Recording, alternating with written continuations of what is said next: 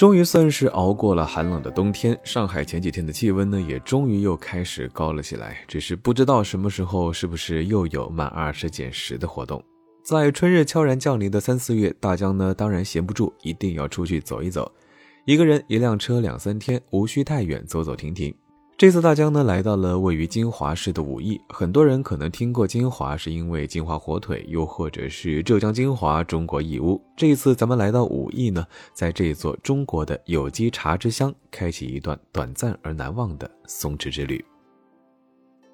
曾经无数次在网络上看到过茶园配上樱花的唯美画面，一直期待着能够亲自去看一看。没想到这一次到武义呢，这个愿望轻松得到了满足。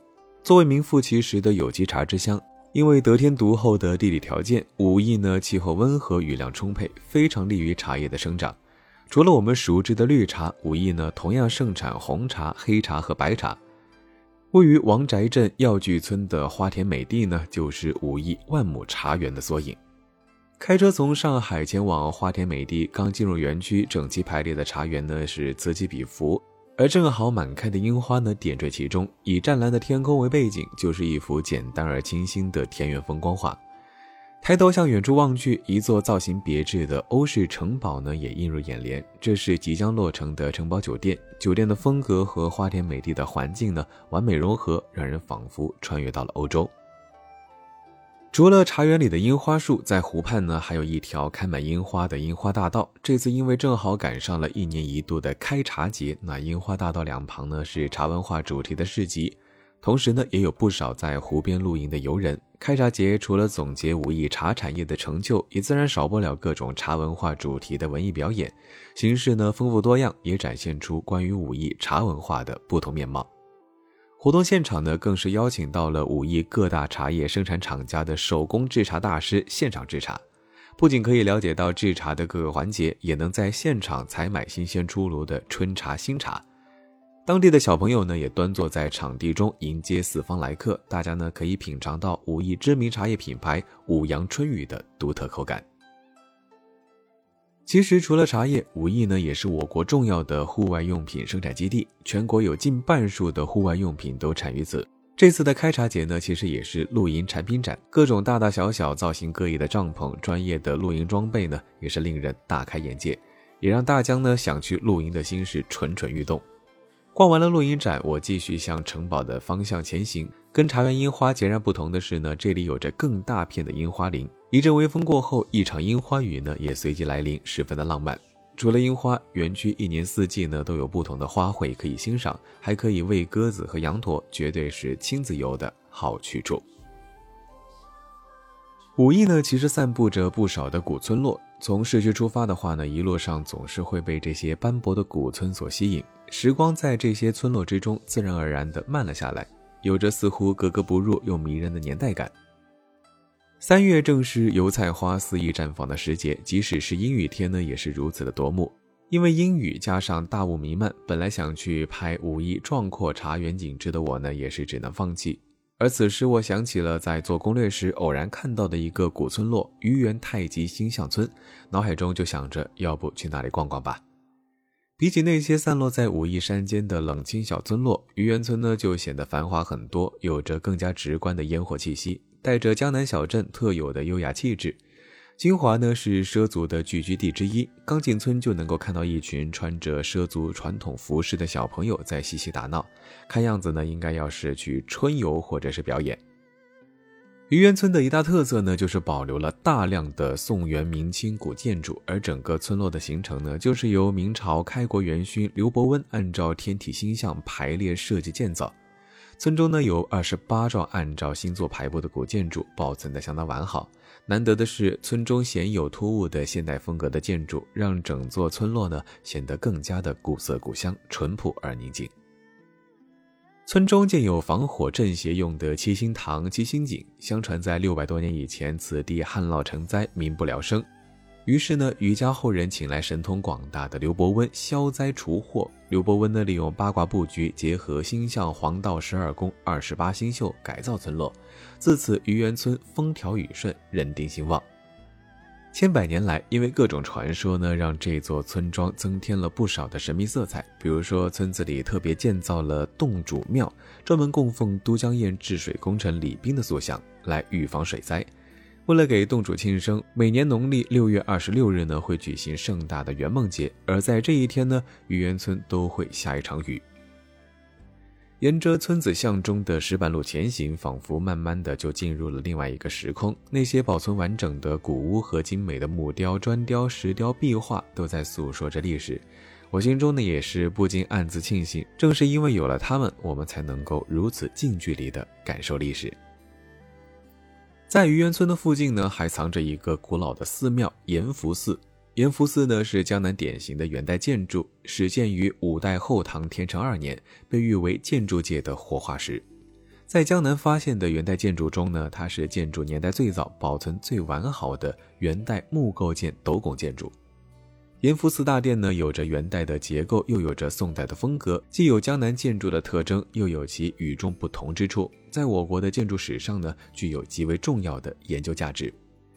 以前呢，梁思成和林徽因夫妇曾经到访此地，让这座低调的古寺呢名声大噪。夫妇实地考察测绘，并被梁思成作为中国元代建筑范例写进了中国建筑史的江南第一元构。为后代的保护和修缮工作呢，做出了重要的贡献。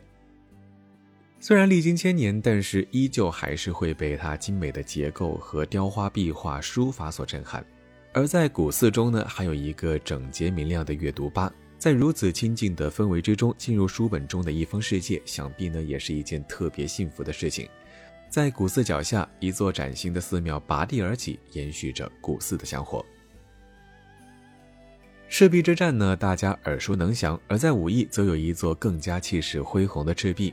武义县中部有着近十平方公里的雅丹地貌，大红岩景区呢就坐落于此。这里的山体壮阔，呈朱红色，因此呢得名大红岩。因为地形和山体的特点，景区呢春夏多雾。我来的时候呢就是这样，云雾缭绕间，红色的岩壁若隐若现，更增添了几分仙气。沿着山路一路向上，目之所及，春日的气息呢早已弥漫开来。虽然对大红岩早有耳闻，但是当你亲眼所见，依然会被大自然的鬼斧神工深深震撼。大红岩景区呈环状，攀爬难度较低，特别适合全家出游，大概三个小时可以走完全程。当然，除了徒步，也可以体验滑道，甚至是滑索。来武义之前呢，其实大江并不知道这座低调的小城呢，居然也是华东地区首屈一指的温泉之城。武义素有“江南华清池，浙中桃花源”的美誉，出水量大概在每天六千吨左右，还有多种对人体有益的微量元素，堪称浙江第一，华东一流。唐风温泉呢，位于武义市区，是武义开业最久的温泉度假村，有多达二十多种温泉种类。整个度假村呢是古典中式风格，在盛开的樱花的映衬下呢，更加显得古韵悠悠。而温泉内部呢也是古色古香，有大泡池，同样呢也有各种种类的小泡池可以选择。除了温泉本身，度假村还有住宿，更可以直接选择入住带有私汤的房间，放松身心。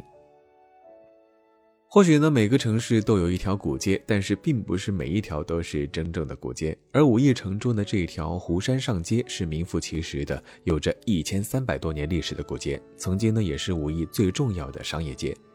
随着时代的变迁，曾经一度落寞，后来在旧城改造后呢，旧貌换新颜，形成了一条融合传统历史风貌和休闲文化创意的传统文化街区。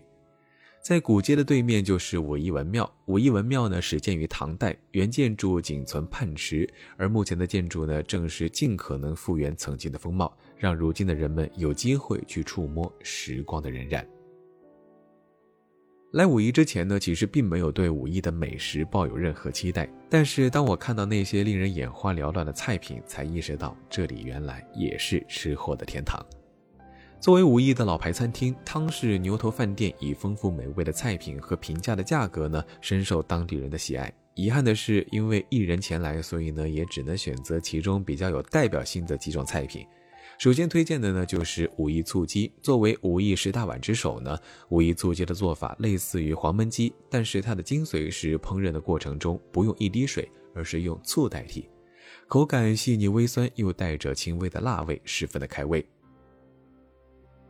而另外一个值得推荐的菜品呢，就是白切三拼，包括五花肉、猪肚和猪舌，肥而不腻，肉质软嫩，配上特制的酸辣酱汁，清爽解腻。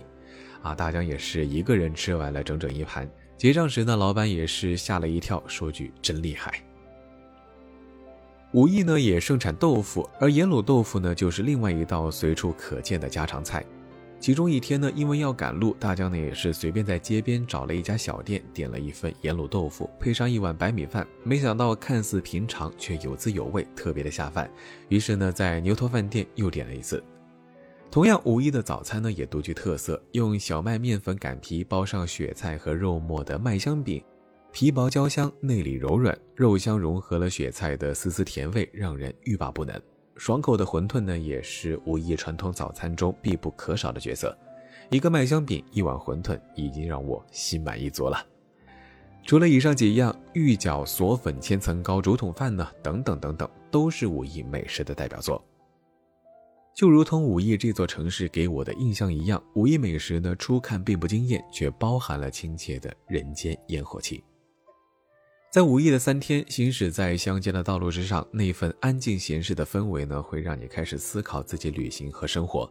以前总想着赶路看更多的风景，但是随着年纪的增长，却觉得慢下去品味所见所感，未尝不是一件幸事。就像天气有晴也会有雨，哪怕是阴雨天，也一样可以找到旅行的快乐。所谓松弛，可能就是放松下来，才能够有飞驰的感觉吧。好了，本期行走的背包到这里就告一段落了。非常感谢您的收听，我是你们的老朋友主播大江。您可以在微博搜索“千大江”，谦虚的谦和我联系，也可以关注我的抖音，还有微信公众号，搜索“大江浪啊浪”就能够找到了。我们下期节目再见喽，拜了个拜。